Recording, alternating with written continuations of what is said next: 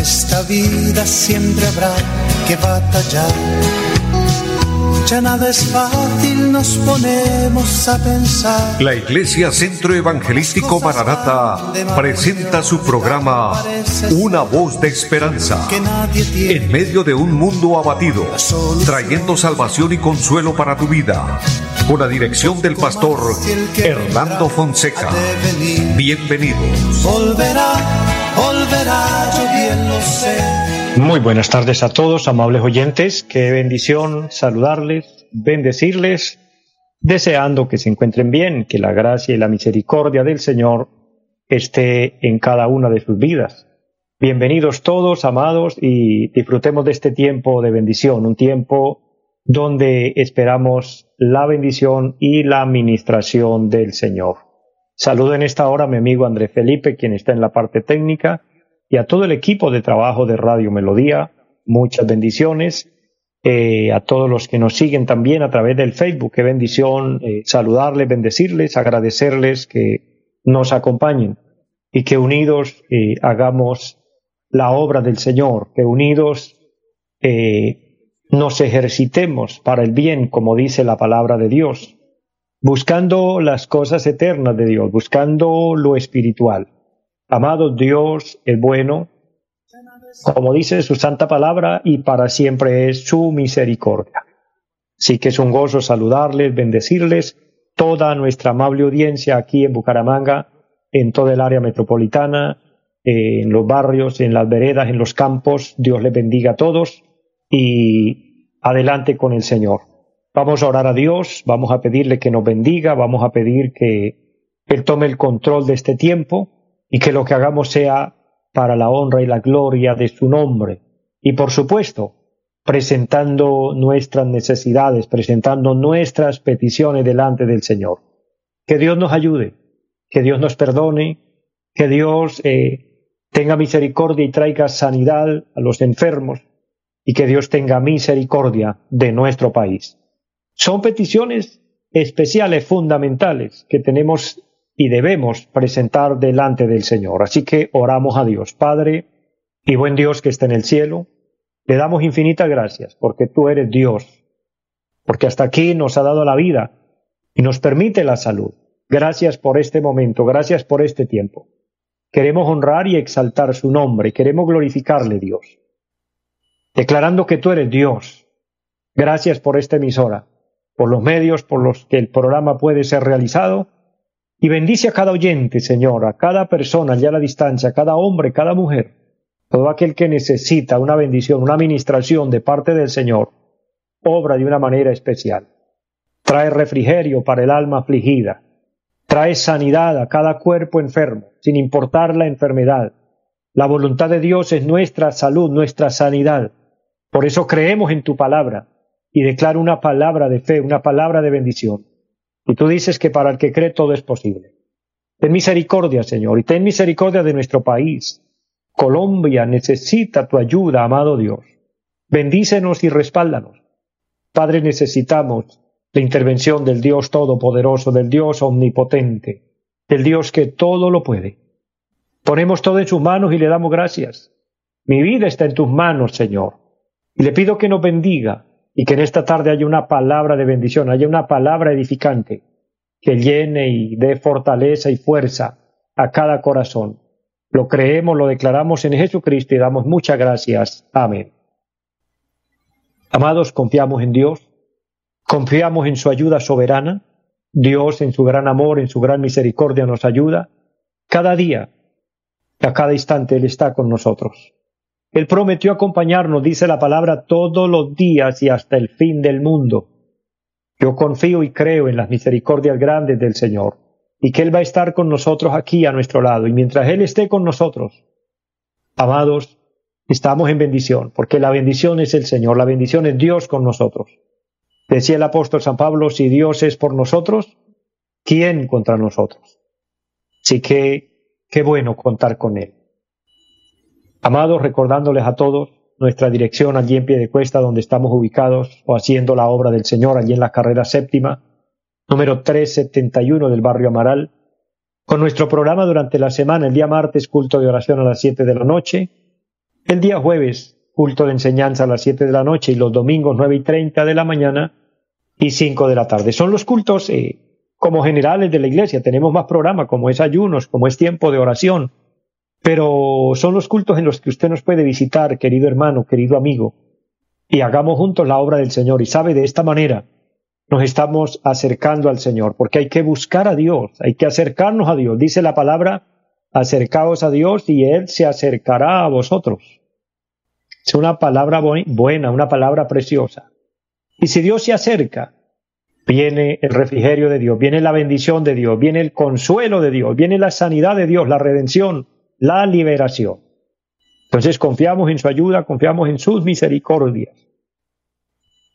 Y de esta manera estamos buscando al Señor, creyéndole al Señor, pero también, recuerden mis amados nuestro anuncio, esperando al Señor.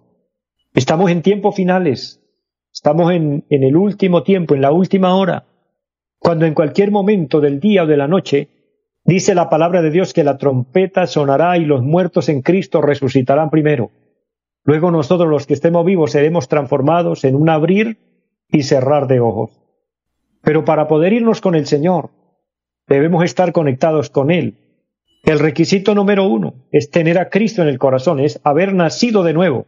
¿Y cómo lo logramos? Haciendo una decisión de fe, declarando que Jesucristo es el Señor y abriendo nuestro corazón y recibiéndolo como nuestro Señor, como nuestro Salvador. Es por esto que al final del programa estaremos orando por aquel hombre, por aquella mujer que quiera aceptar a Cristo, que quiera reconciliarse con Dios. Es tiempo de hacerlo. Dice la palabra, si oyeres hoy su voz, no endurezcáis el corazón. Así que, amados, estamos bajo aviso, estamos bajo alerta de que Dios nos está hablando, Dios nos está llamando, Dios nos está eh, motivando para que abramos nuestros oídos y también el corazón y nos dispongamos para el Señor. Hago un paréntesis en este momento para saludar a mi hermana Victoria Mantilla, que está en línea. Dios le bendiga, mujer. Que la bendición de Dios esté en su vida, en su casa, en toda su familia en el trabajo que ustedes realizan para el Señor. Que la gracia del Señor les acompañe siempre. Y a todos, a todos los que se conectan, Dios los bendiga. Aquellos fieles oyentes de la radio, un abrazo para ustedes y para mí un honor que usted nos permita llegar a su casa y transmitir para ustedes la palabra de Dios.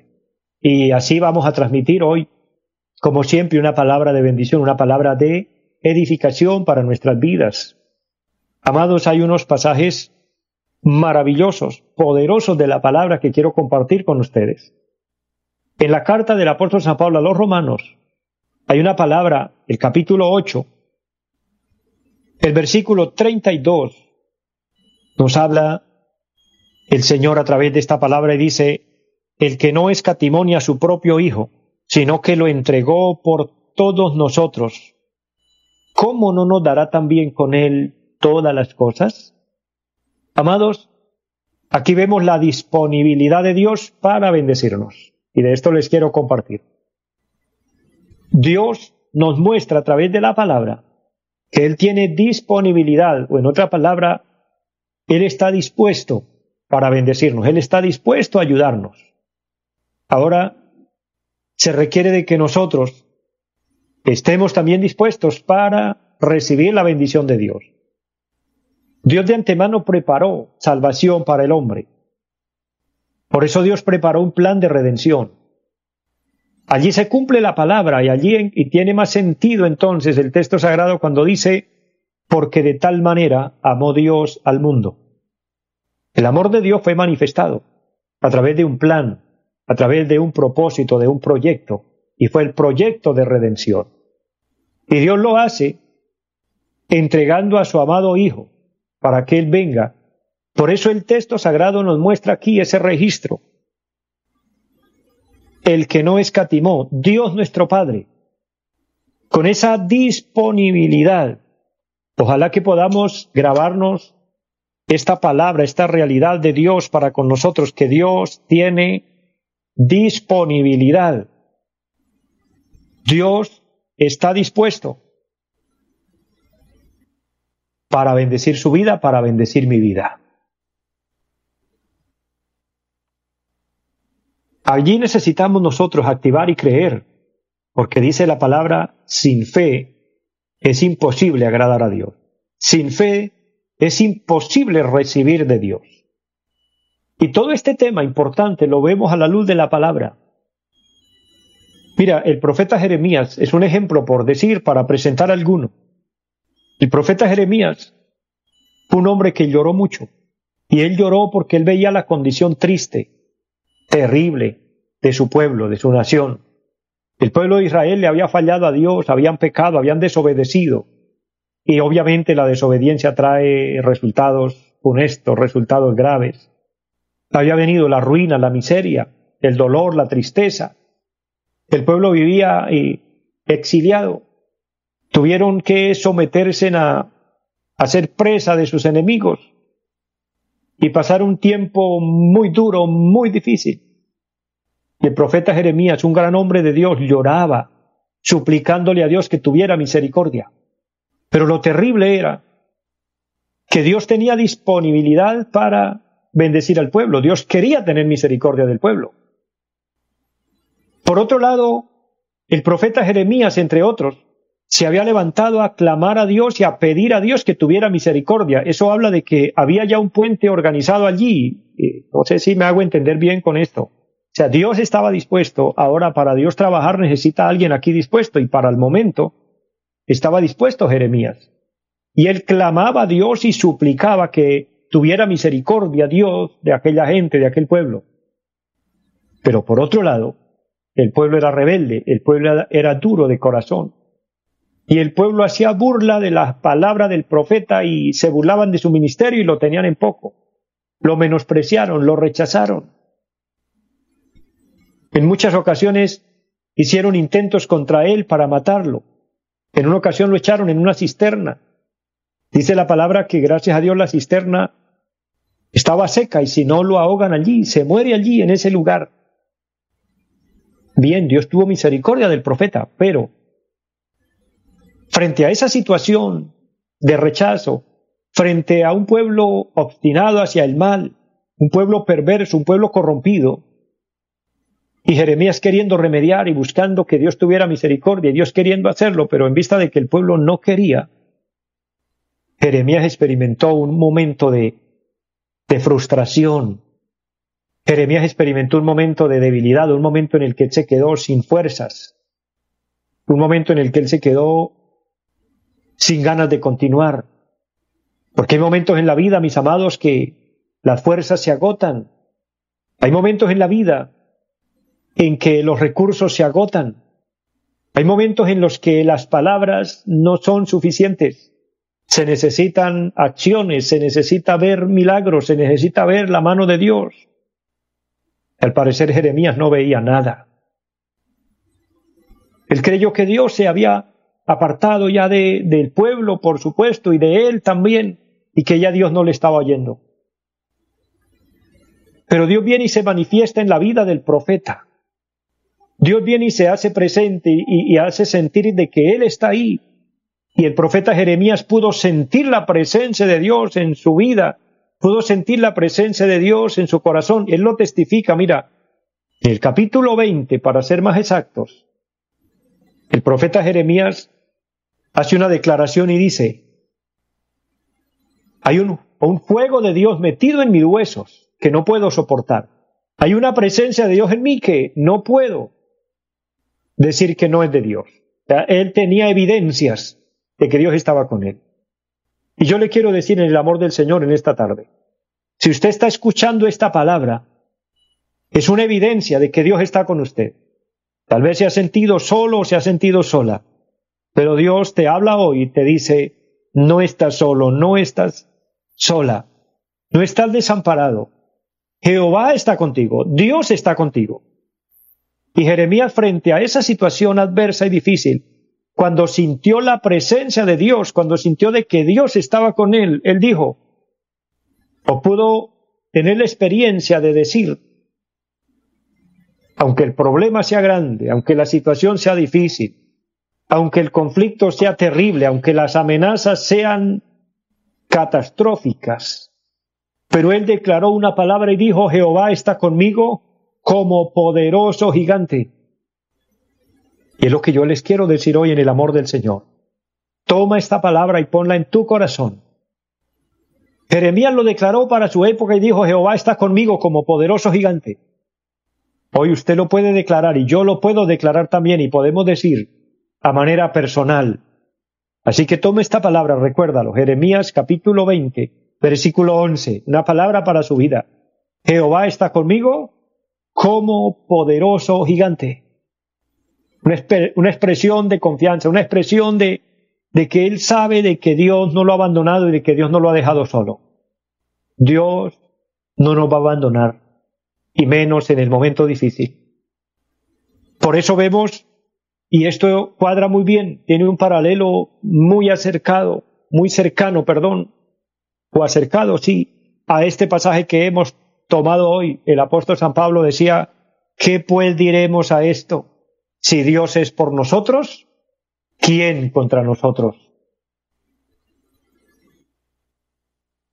En otra expresión de la palabra dice, si Jehová está conmigo, no temeré que me pueda suceder, no temeré que me pueda hacer el hombre, no temeré que me pueda hacer los enemigos.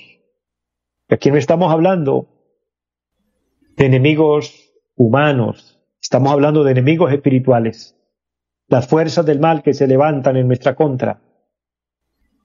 Pero a esto también se refiere la palabra de Dios allá cuando el apóstol Juan dice, más poderoso es el que está en nosotros que el que está en el mundo. Tiene más poder Dios que el diablo. Tiene más poder Dios. Y nuestro amado Señor Jesucristo es la máxima autoridad y tiene más poder que cualquier poder de las tinieblas, que cualquier poder del, del mal que cualquier poder de la enfermedad. Dios tiene el poder, Dios tiene la autoridad. Debemos creer esta palabra, asegurarnos de que esté en nuestro corazón, recibirla y retenerla. Y mirar aquí la gran disponibilidad de Dios. Preguntémonos hoy, quiero que usted aplique la palabra a su vida y se pregunte, ¿querrá Dios bendecirme? ¿Podrá Dios ayudarme? Mire, en una historia bíblica, un hombre vino a los pies del Señor y le dijo, tengo un problema grave en mi casa, en mi familia, tengo un hijo enfermo. Y al parecer este hijo estaba poseído por espíritus malignos. Pues el testimonio de aquel hombre dice es que a veces que lo toma y lo echa en el fuego y otras veces en el agua. Que quiere decir que el demonio quería matar a aquel muchacho. El demonio siempre querrá esto, querrá matarnos, querrá destruirnos. Pero sabe, allí surgió una, una plegaria. Y aquel hombre viene y le dice, Señor, si tú puedes hacer algo por nosotros, ayúdanos. ¿Y qué es lo que vemos allí? La disponibilidad del Señor. La disponibilidad, la disponibilidad del Señor estaba ahí presta para ayudar a aquel hombre y le dijo, yo te voy a ayudar. Solamente te pregunto algo. ¿Usted lo cree? ¿Usted cree que le puedo ayudar? Y el hombre dijo, amén, yo creo, pero ayuda a mi incredulidad. Ahora, tomando estos pasajes y uniéndolos y mirando lo que vemos aquí hoy, en Romanos 8, versículo 32 dice que Dios no escatimonia a su propio Hijo. Es decir, Dios dio a su Hijo lo más valioso, lo más grande del cielo, lo dio por usted y por mí. Y si Él dio a su Hijo él nos dará el milagro también. El milagro no es mayor que Cristo. El milagro no es mayor que el poder de Dios. El milagro no es mayor que Dios. Dios es el hacedor del milagro. Y Dios puede obrar el milagro. Ahí lo vemos a la luz de la palabra. Dios no le pareció que era mucho dar a su hijo. Dios no le, no le parecerá mucho dar lo que usted necesita. Eso que usted está pidiendo para su vida, para su casa, para su hijo, para su hija. Dios lo puede hacer. Dios puede cambiar la mente de ese muchacho, de esa muchacha. Dios puede cambiar ese corazón duro, de ese esposo duro, de esa esposa que necesita ser cambiada. Dios tiene todo para, para entregarnos. Dios tiene todo para nosotros. Con esa enfermedad que usted ve que no hay solución, que no hay salida, está el poder soberano de Dios que si a Dios no le pareció mucho dar a su hijo, obviamente no le va a hacer mucho dar el milagro. Porque es que lo que nosotros necesitamos de Dios es poco en comparación al poder de Dios. Y esto me hace acordar de aquella mujer que viene y le dice, maestro, mi hija está siendo atormentada gravemente por un demonio. Y el Señor le dijo, no está bien tomar el pan de los hijos y echarlo a los perrillos. El Señor estaba dando una, estaba dando una enseñanza poderosa allí. ¿Cómo reaccionaría el corazón de esta mujer y cómo reaccionaría el corazón de los discípulos que estaban escuchando? Cuando el Señor hizo esta declaración y dijo, no, se debe dar el pan de los hijos a los perrillos. Como diciéndole, no eres digna, no mereces. Algo así, dando una, una explicación o una interpretación muy superficial, aunque no es precisamente esta la interpretación. El Señor quiso darle una enseñanza a sus discípulos. Pero vaya sorpresa cuando aquella mujer le dice, Maestro, está bien. Yo sé que no soy digna, que no merezco el pan de los hijos, pero es que los perrillos comen de las migajas que caen de la mesa de sus amos. Cuando el Señor escuchó esa palabra, dijo, Oh mujer, grande es tu fe, hágase contigo como tú quieres. ¿Qué nos enseña esa palabra? Que aquella mujer entendió que el poder de Dios era tan grande que lo que ella necesitaba era solo una borona, solo algo tan insignificante, tan pequeño. Dijo, esa migaja que cae de la mesa, eso es todo lo que necesito. Eso es lo que usted y yo necesitamos para ver el milagro, el poder de Dios. Para nosotros es todo, para Dios es pequeño, que es que Dios es muy grande, porque es que Dios es muy poderoso, Él es el todopoderoso, Él es el que todo lo puede, él es el que da la palabra y la tierra tiembla. Él da la palabra y el mar y los vientos y la, y la tempestad le obedecen. La naturaleza está sometida a la voluntad de Dios. Amados, el mundo espiritual, el mundo de tinieblas, las fuerzas enemigas están sometidas a la voluntad de Dios. Las enfermedades están sometidas a la voluntad de Dios. Dios tiene el poder para sanar, Dios tiene el poder para liberar, Dios tiene el poder para romper ataduras. Si no le pareció mucho dar a su hijo, entonces porque tiene una disponibilidad muy grande, muy grande para bendecirnos. Por eso el texto termina diciendo, si nos dio a su amado hijo, ¿cómo no nos dará también con él todas las cosas? Todo lo demás, todo aquello por lo que usted y yo sufrimos, lloramos, pedimos, todo está ahí. Él no lo va a dar, Él lo puede hacer. Finalmente les invito a hacer una oración. Aquel hombre, aquella mujer que quiera reconciliarse con Dios, pero aquel hombre o aquella mujer que también quiere un milagro, ora conmigo. Digamos, Padre y buen Dios que esté en el cielo, le damos gracias. Humildemente le pedimos perdón Perdona nuestros pecados, lávanos con tu sangre preciosa y límpianos de toda maldad. Abrimos el corazón para recibirte como Señor y Salvador. Anota nuestro nombre en el libro de la vida y ayúdanos, Señor. Lo pedimos en Jesucristo. Y obra ese milagro, amado Señor. Ese milagro que aquel hombre, que aquella mujer está suplicando, puede ser hecho en el nombre de Jesucristo. La palabra santa dice, ¿cómo no nos dará también con Él todas las cosas? Todas las cosas están hechas en Dios. Lo declaramos en el nombre de Jesús. Amén. Mis amados, crean en el Señor, creámosle a su palabra y veremos resultados extraordinarios. Que Dios les bendiga, que la gracia de Dios esté en sus vidas. Le esperamos en nuestra próxima emisión. Feliz tarde para todos. Los invitamos a nuestra reunión en los días martes 7 de la noche, culto de oración. Jueves 7 de la noche, enseñanza bíblica. Domingos 9 y 30 de la mañana, culto para toda la familia. Y 5 de la tarde, culto evangelístico. Los esperamos en la carrera séptima, número 371, Barrio Amaral, Cuesta. Llámenos al 318-767-9537. Volverá, volverá, volverá esta vida siempre habrá que batallar. ya nada es fácil, nos ponemos a pensar. La Iglesia Centro Evangelístico Mararata presentó su programa Una voz de esperanza. Los esperamos en nuestra próxima emisión. Volverá, volverá, yo bien lo sé. Mi alma ya se desespera por volar